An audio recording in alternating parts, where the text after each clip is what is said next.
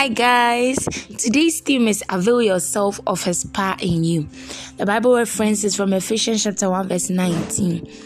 And what is the exceeding greatness of his power to usward who believe, according to the power of his mighty power? In the scripture above, the Spirit through the Apostle Paul prayed for the Christians at Ephesus that they would know the exceeding greatness of God's power to work in them. Of course, everybody knows God is powerful. If there's a God in heaven, he must be powerful.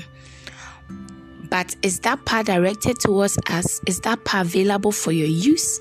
That's what Paul was talking about.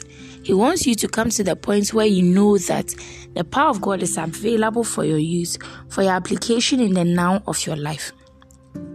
He wants you to have the knowledge and be conscious that it's the power of God that's working in your behalf. That's the power he demonstrated when he, he raised Jesus from the dead. The second part of the opening scripture talks about the authority that we have in him. Verses 22 and 23 says, And has put all things under his, that is Jesus' feet, and gave him to be the head over all things to the church, which is the body, the fullness of him that filleth all in all. Ephesians chapter 1 verse 22 to 23. That's us. He's letting you know the power of your authority in Christ Jesus. When you come to understand that you have His dominion, His all encompassing and unlimited authority, you'll never be afraid of Satan, man, or anything.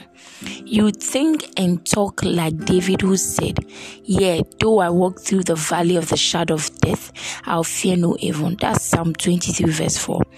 The Lord is my light and my salvation. Whom shall I fear? The Lord is the strength of my life. Of whom shall I be afraid? Though an host should encamp against me, my heart shall not fear. Hallelujah. That's Psalm 27, verse 1 and 3. For further study, kindly read Luke chapter 10, verse 19 from the Amplified Classic Version and Ephesians chapter 2, verse 5 to 6.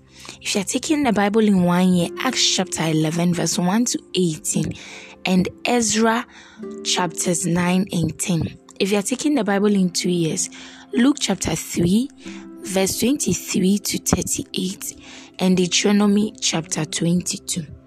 Kindly take the confession after me. I'm seated with Christ in the place of power.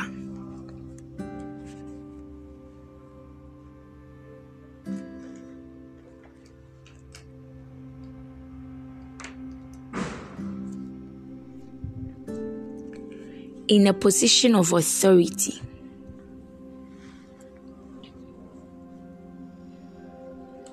Have his dominion all encompassing and unlimited authority.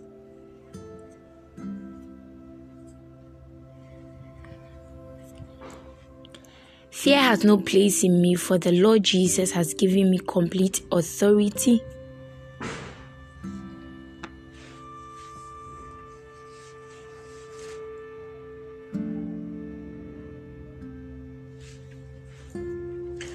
Over Satan and his cohorts.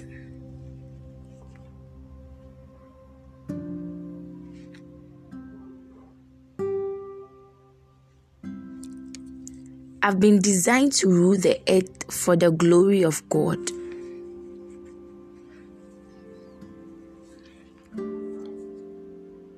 Hallelujah. I believe you were blessed by today's message. Don't forget, avail yourself of His power in you. And trust me, your life will never be the same. Enjoy the rest of your day. Stay safe and stay safe. I love you dearly. Bye bye.